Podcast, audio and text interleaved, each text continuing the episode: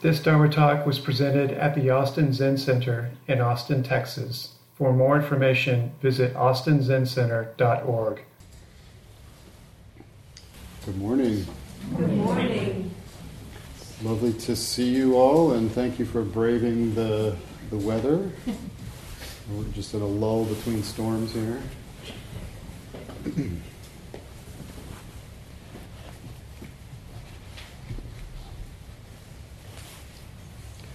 so, um, probably by now you know we're, we're in the middle of a one day sitting today, um, a silent day of uh, meditation and uh, walking meditation and work um, and eating meals in a formal and mindful way. Um, and this one day sitting is um, right in the middle of our six week practice period, um, which is a kind of opportunity to um, you know, try on um, a new level of commitment to our practice and to see what happens and to sort of observe what happens. Um, So, the theme of this practice period um, is just one word mind, um, which in Zen is a kind of vast topic and one that's kind of hard to get any real purchase into. Um, like all good things in spiritual practice, um, they become hard to talk about. Um, but nonetheless, I'm going to try today. Um, and I think there's, um, you know, two two very basic ways that we think of mind in Zen, in particular. And the first is our kind of conventional idea of um, our thinking mind, um, maybe a little broader than that. It can kind of include um, our emotional life and the, the, thoughts and ideas that often stem from that. Um, maybe our kind of individual consciousness. Um, these are all kind of synonyms for, for one version of mind. Um, but often in Buddhism, or uh, and especially Zen, um, mind is talked about as a kind of synonym for Buddha nature or um, kind of the totality of existence that we're all swimming in. Um, so I'd like to talk a little bit about both of these aspects, but um, maybe we can keep in the back of our mind that these um, these aren't necessarily separate things. You know, to divide mind into two things as a way of talking about it is um, kind of functional, but that doesn't mean that we um, believe that that's true, that there are these two things our kind of individual mind and the totality of everything.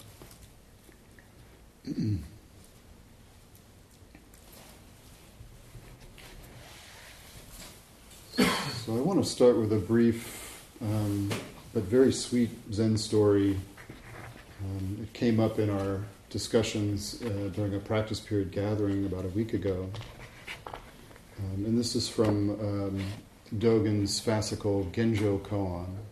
So, for those that don't know, Do- Eihei Dogen was the founder of um, the style of Zen that we practice in the 13th century in Japan. Um, and he was a prolific writer and, and teacher. Um, but he's sort of recalling a, a, kind of a, a, story from before his time. He says uh, Zen master Bao Che of Mount Mayu was fanning himself. A monk approached and said, Master, the nature of wind is permanent, and there is no place it doesn't reach. So he's sort of citing some scripture or something he's read, and he's sort of telling the master, in a way, you're doing it wrong. Like, why do you need to fan yourself if uh, wind, the nature of wind is permanent? And wind itself in this story can be mind, can be enlightenment, can be the universe. Um, so this young uh, whippersnapper comes up to the master and says, The nature of wind is permanent. There's no place it does not reach. Why then do you fan yourself? Um, and the master responds, Although you understand that the nature of wind is permanent, Che replied, You do not understand the meaning of its reaching everywhere. Hmm. So the, the student is kind of set back a little bit, but he comes back with a, with a question about that point. Um, he just says, What is the meaning of its reaching everywhere then? And in the story, the master just kept fanning himself. Um, and the, the, lovely part is that the next line of the Genjo koan is that the monk bowed deeply. So the student kind of um, received some new understanding about the nature of wind, or, uh, about our mind.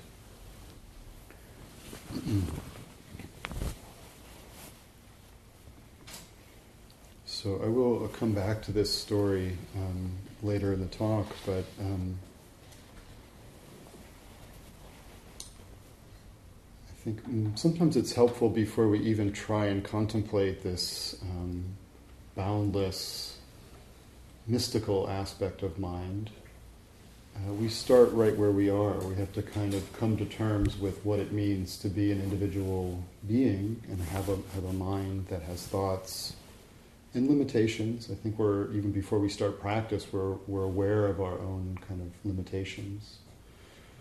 Um, so, uh, particularly when we study, when we sit in zazen, um, part of what we're doing is kind of witnessing um, the upwelling of thoughts and ideas and emotions and trying not to, to kind of fall into them and get involved and argue with ourselves, but just to sort of witness this kind of endless stream of um, thoughts and ideas.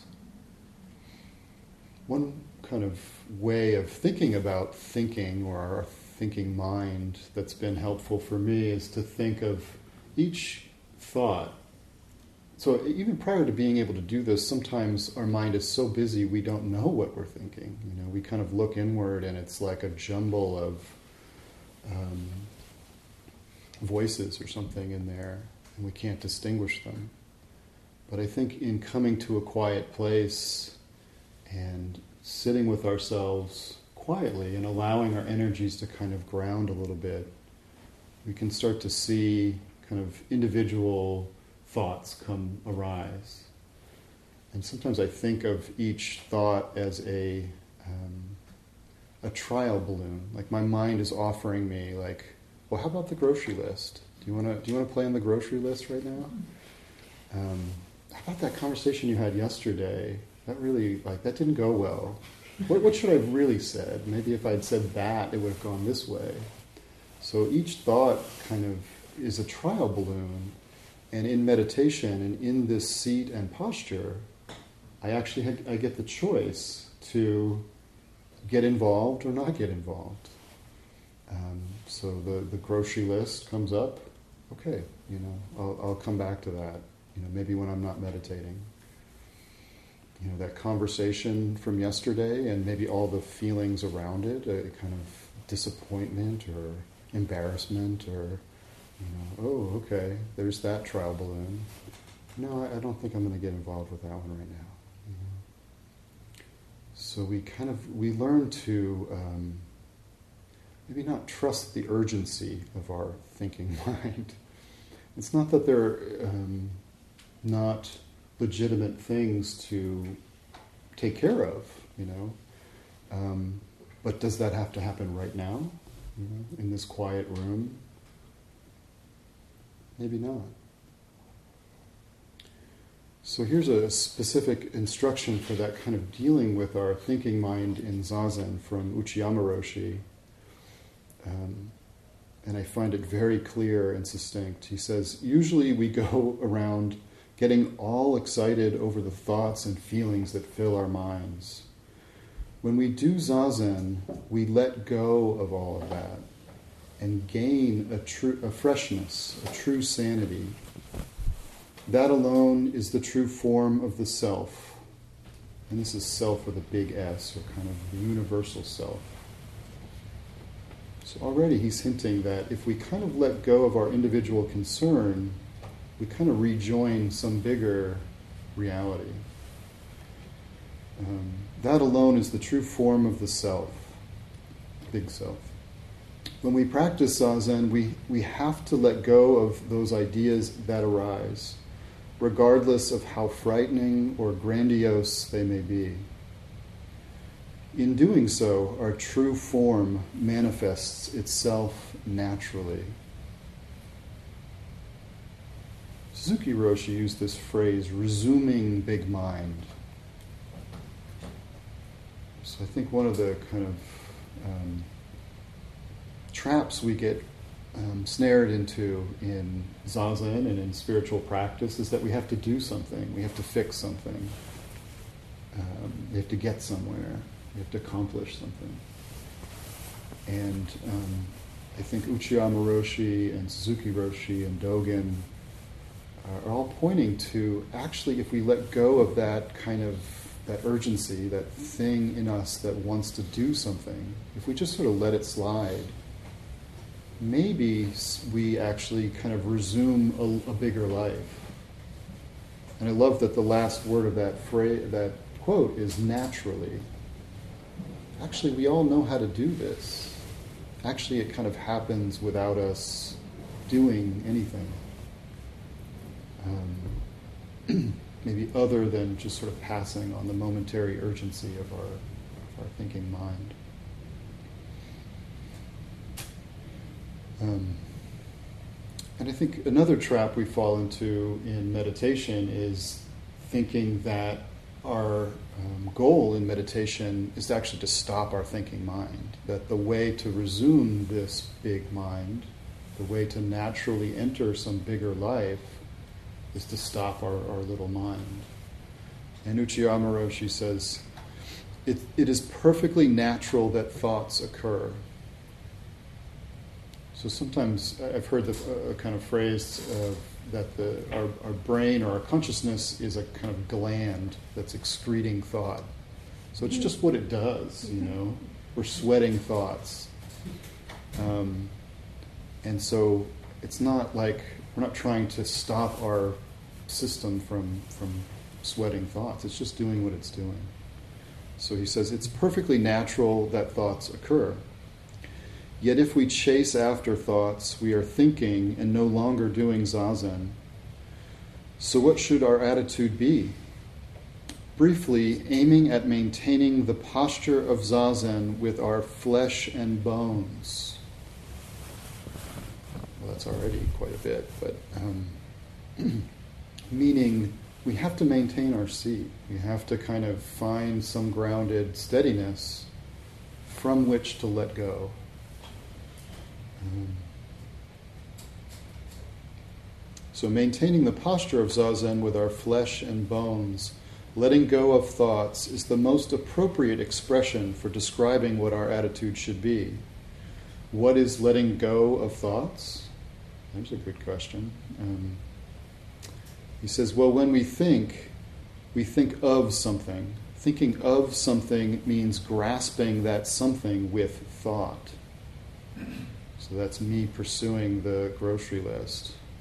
You know, we're definitely out of bananas. We need to get bananas. Um, so when we think, we think of something. Thinking of something means grasping that something with thought. However, during zazen, we open the hand of thought that is trying to grasp something and simply refrain from, from grasping. This is letting go of thoughts.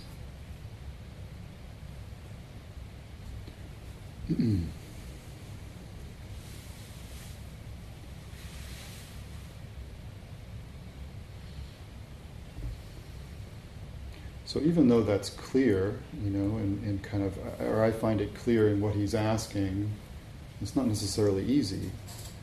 Um, especially because we have a momentum to our life and a momentum to our mind.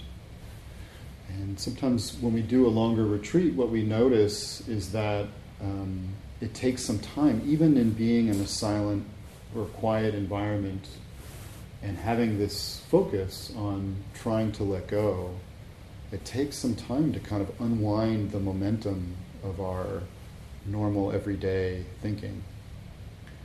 Um, so part of this is just, you know, when he says letting go or opening the hand of thought, I would add um, kind of patiently or over and over again. Um,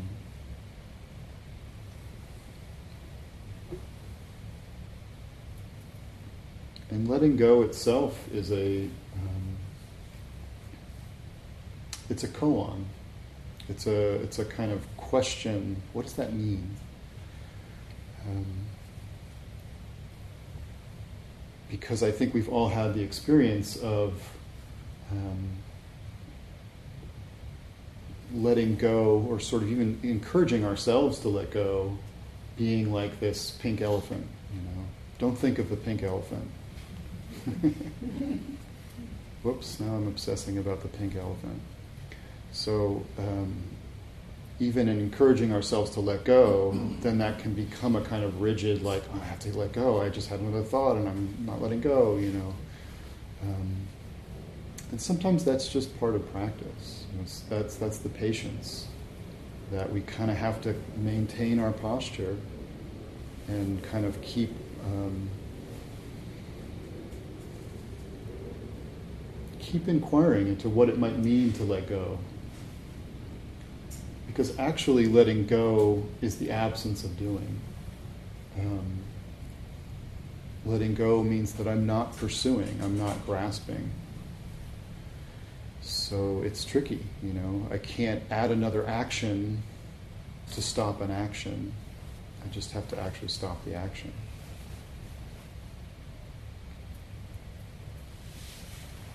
Mm-hmm.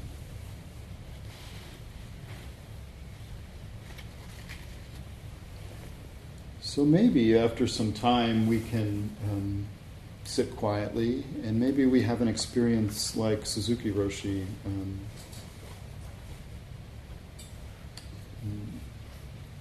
Suzuki Roshi um, offers us a particular kind of poetic vision of what it might feel like to resume big mind.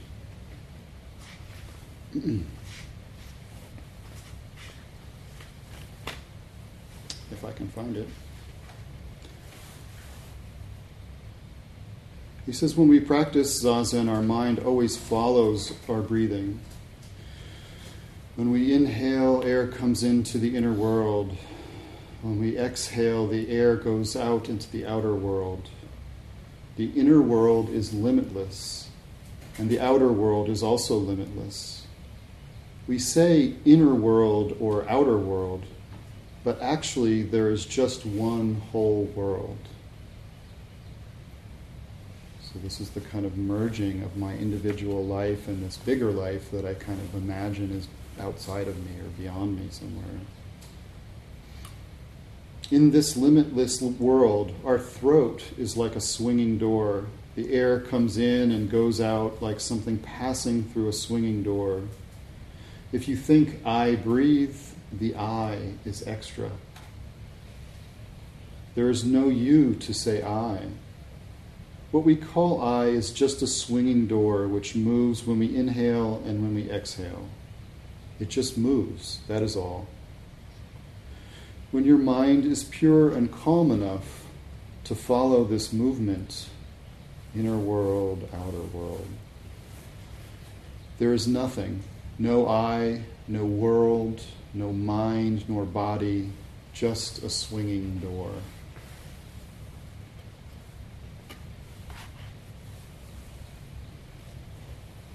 So I mentioned in the class this week that maybe we've had um, the experience of this feeling.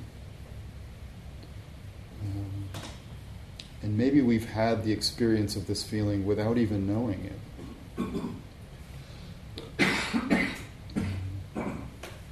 Maybe this experience was so pure that our our grasping didn't kind of wake up and get involved, and so.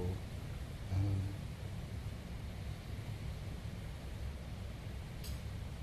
and I think this experience is actually important to practice. So, um,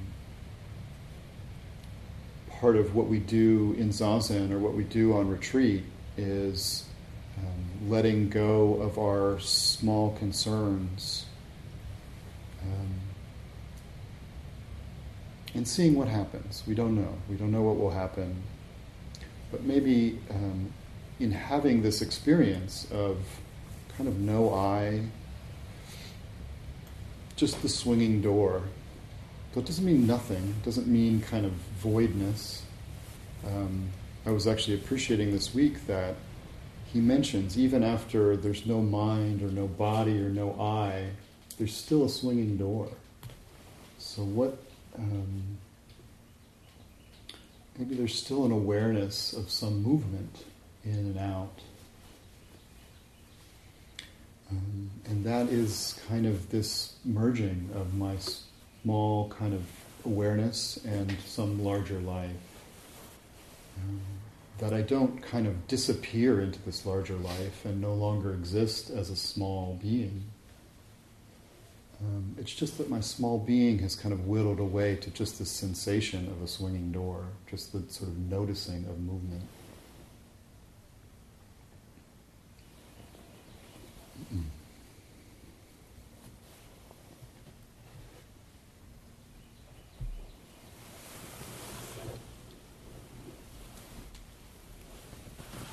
So, how do we have that experience? How do we kind of um, get to see this larger life?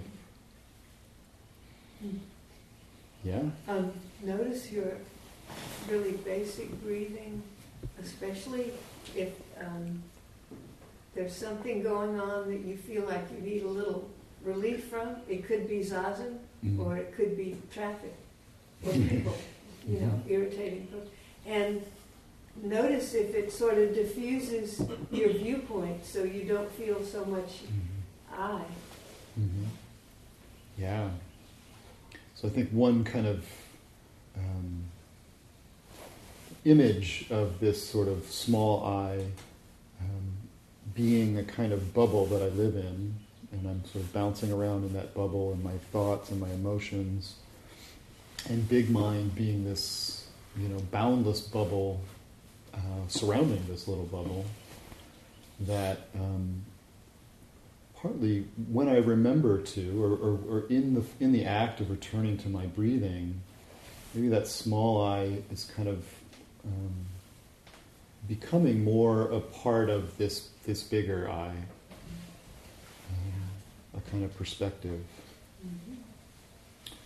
Yeah, thank you. Yeah, I think I told a story one time here that um, very early in practice, I remember having left a retreat, and a few days later, I was kind of missing the feeling of the retreat, you know, and feeling very. Um, and I was in, sitting in traffic, but it wasn't just traffic. I mean, traffic was just an aspect of this sort of um, irritation that I that I was sort of um, completely absorbed in. A really uncomfortable feeling, and I think because I had just been in retreat a few days before and I was sitting in traffic, it occurred to me to just sort of look a little bit up the, the windshield and find the horizon. Um, and I think just the act of like allowing my mm, perspective, my, my visual field to, um, to kind of gaze at the distance, kind of allowed some, some part of that, that turmoil to expand or, or kind of um, dissipate. So I think that, um, yeah, like the the things we can do to kind of prompt our, our mind when we're locked in that space, it can be really helpful. And pers- yeah, and perspective is, is one way to do that. Um, but one way to do that is just to return to a kind of awareness of our breathing. Allow that to kind of loosen this tight little bubble. That Mm. probably explains why I put the Milky Way on my work computer yesterday. Yeah, yeah. Like, oh yeah, that's space. For a while, I got I got really into like any documentary I could find about outer space, just because of the feeling of Vastness. vastness. It kind of soothed me, Mhm. And it's interesting because sometimes the feeling of vastness feels very scary, you know, and we want to kind of stay where we kind of know and, and feel Mhm. kind of I don't want to say comfortable, but but uh, kind of normal. Cozy or something. Yeah. Um, yeah. There was a great uh, IMAX um, film that was the Hubble telescope. Did you see that one?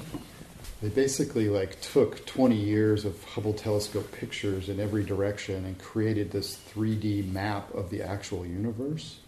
And then in this movie, you fly through the the universe of this, you know, actually created by the Hubble, and they they go to some maybe it's the Crab Nebula, but some nebula where there's like these pink clouds that look like the inside of a clamshell or something, and there's all these little really bright dots of um, incubating stars. Basically, it's like a womb of Star nursery. stars. Yeah, star nursery. Yeah. um,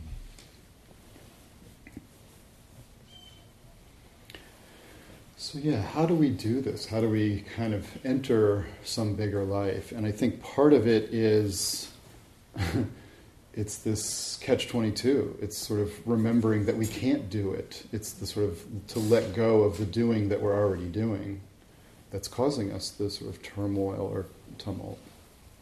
So, there's this great term of um, Taoism called Wu Wei, or um, effortless effort uh, non-doing. So um, the feeling of in Taoism of kind of entering the Tao, entering the stream of uh, the existence of the universe rather than my limited existence. Um, effortless effort. So just like the swinging door is still in the big mind picture, effort is still somehow related to effortlessness. So it's not like apathy or sloth. It's not like giving up. But it's a kind of effort that, when engaged properly, becomes effortless. It becomes a kind of um, a flow in the uh, larger picture. You know, just kind of allowing ourselves to be part of something bigger.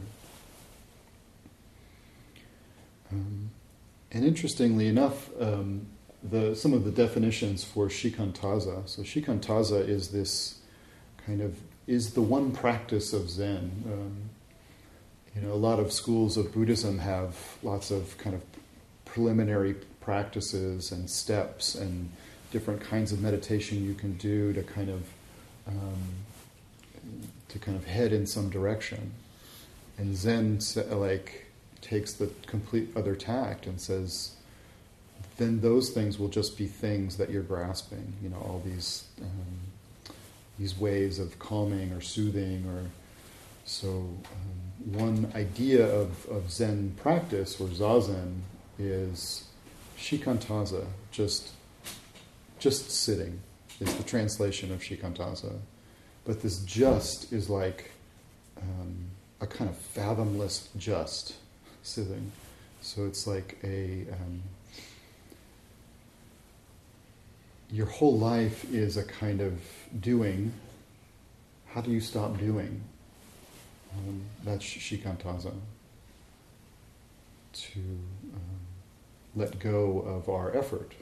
But in, in a sense, you know, Zen practice is telling us to, to do shikantaza, to, to, to kind of totally let go of doing. We have to take a certain posture. We have to sit upright. We have to expend, extend the spine. You know, and all those things feel like effort, especially when we first start and our body is kind of adapting to even taking these positions. Um, but maybe sometime, you know, even in just a moment of a particular period of zazen, it doesn't feel painful or it doesn't feel cramped to sit upright. At least fathom the thought that that might be possible.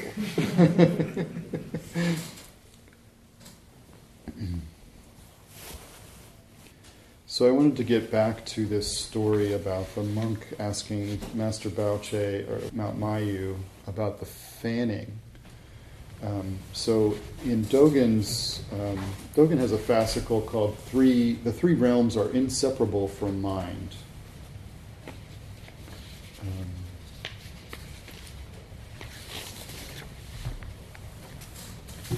and the three realms are um, technical kind of Buddhist terms. The, the, the three realms are the realm of desire, the kind of wanting, getting, um, the realm of the fo- of form, which is kind of like a in Buddhist cosmology is almost sort of like a godlike realm. Like we've we've kind of um, soothed most of our internal complaints, um, and then the realm of the formless, which is a kind of you know the ether of spiritual life or something.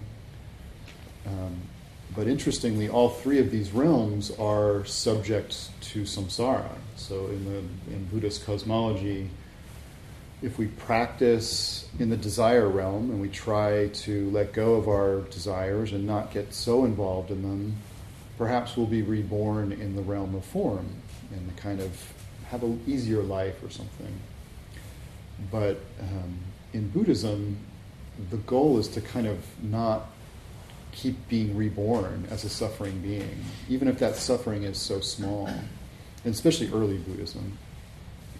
So it's interesting, all three realms represent existence or kind of places that we might kind of end up if, um, if we haven't kind of perfected our life as a Buddha. Um, so anyway, the three realms is kind of a technical term, but we could also just say the three realms meaning kind of reality. Um, so he's saying the three realms are our reality. Um, he says, Great Master Shakyamuni in the Avatamsaka Sutra said, The three realms are inseparable from single mind. There is nothing outside of mind.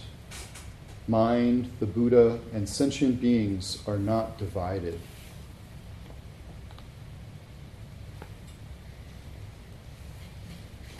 And he goes on, um, and then a particular line really, really hit me. He, he continues, he says, Thus, great master Shakya said, Nothing sees the three realms better than the three realms.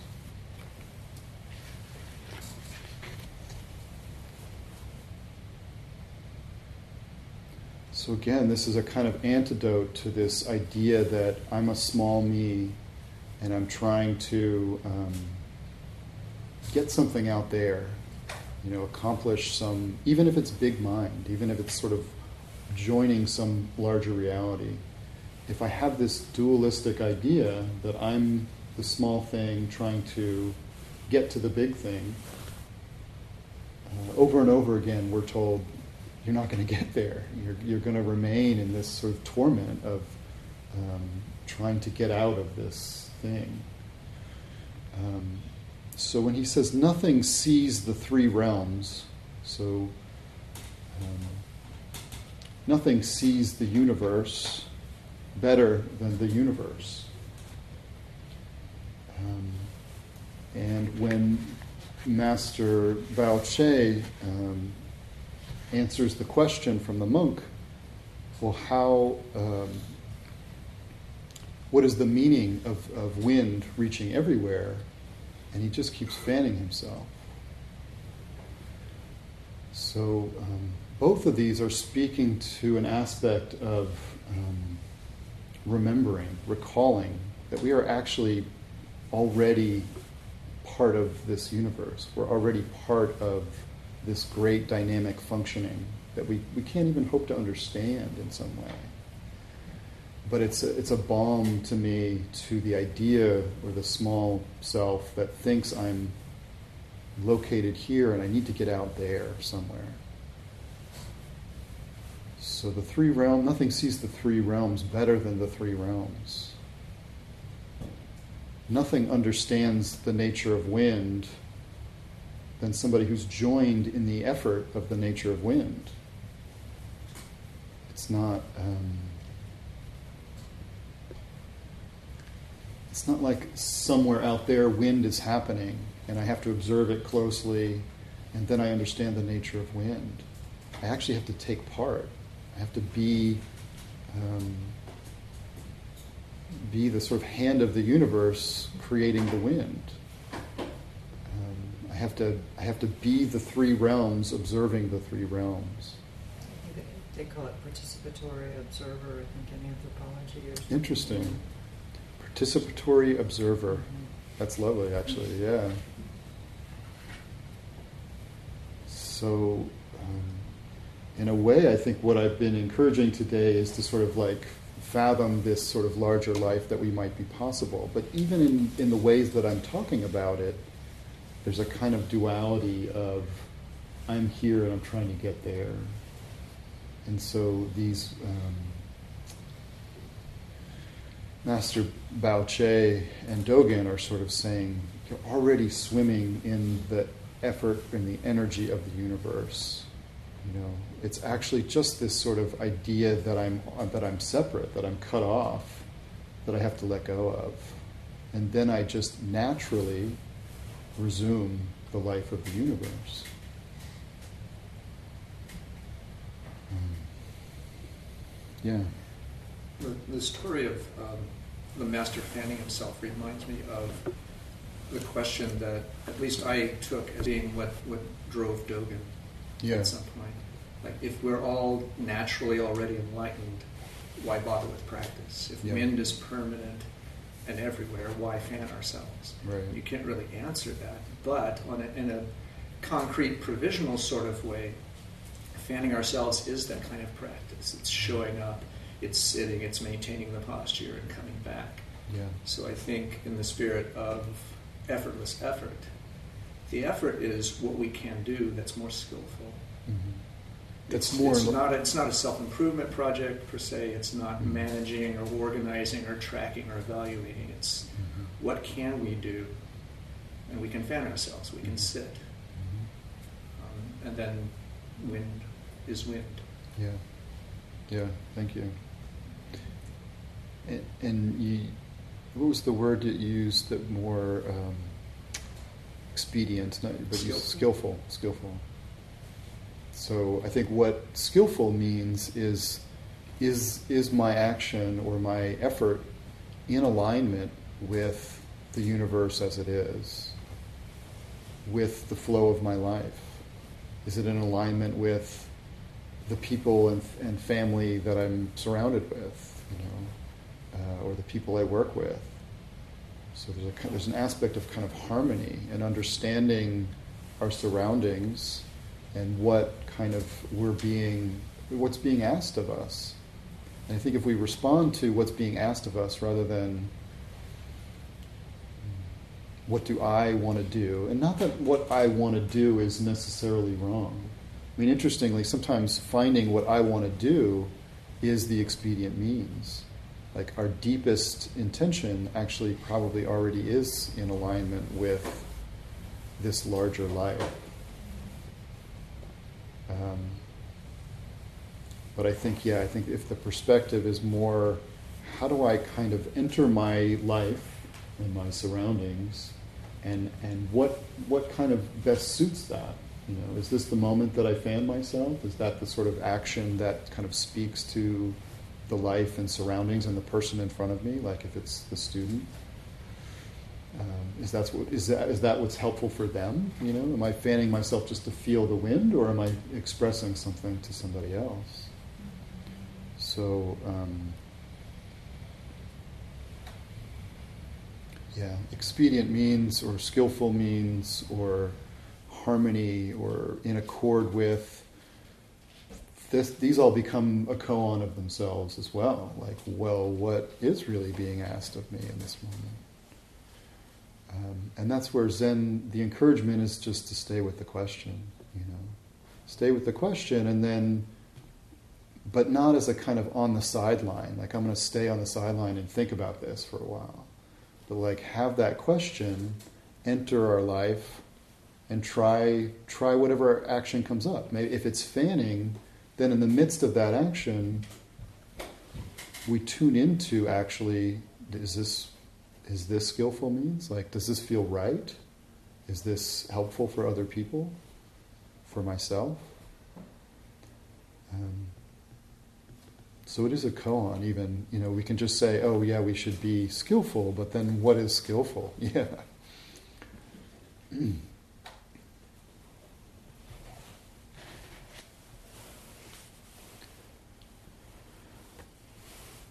so I'll just um, return to this story one last time because it's very sweet.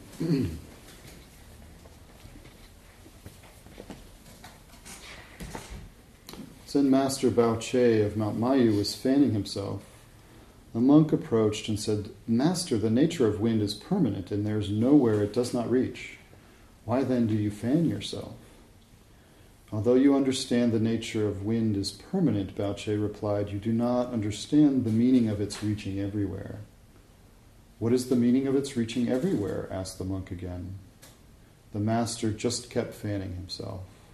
The monk bowed deeply. The actualization of the Buddha Dharma, the vital path of its correct transmission, is like this. If you say that you do not need to fan yourself because the nature of wind is permanent, you can have and you can have wind without fanning, you will understand neither permanence nor the nature of wind. And then he kind of um, blows our mind with the last line of the sutra. It says, The nature of wind is permanent. Because of that, the wind of the Buddha's house brings forth the gold of the earth and makes fragrant the cream of the long river.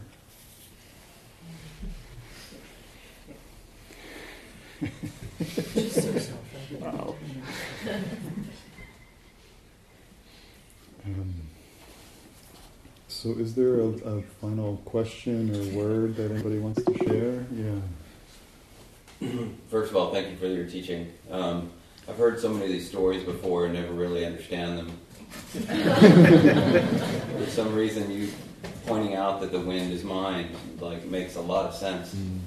And I think of the fanning as a metaphor for that dualistic thinking that you started with. That, mm. and I guess that intention of trying to stop the fanning to appreciate the wind. Mm. But then this this teaching that, that that's part of the wind as well. That you know. Right. Is that really realizing that the nature of wind is permanent? To stop ourselves from fanning, is that how we do it? Yeah. And it doesn't seem like these teachings are saying that's the way. Yeah. We have to enter it. We have to be part of it. Mm. Thank you.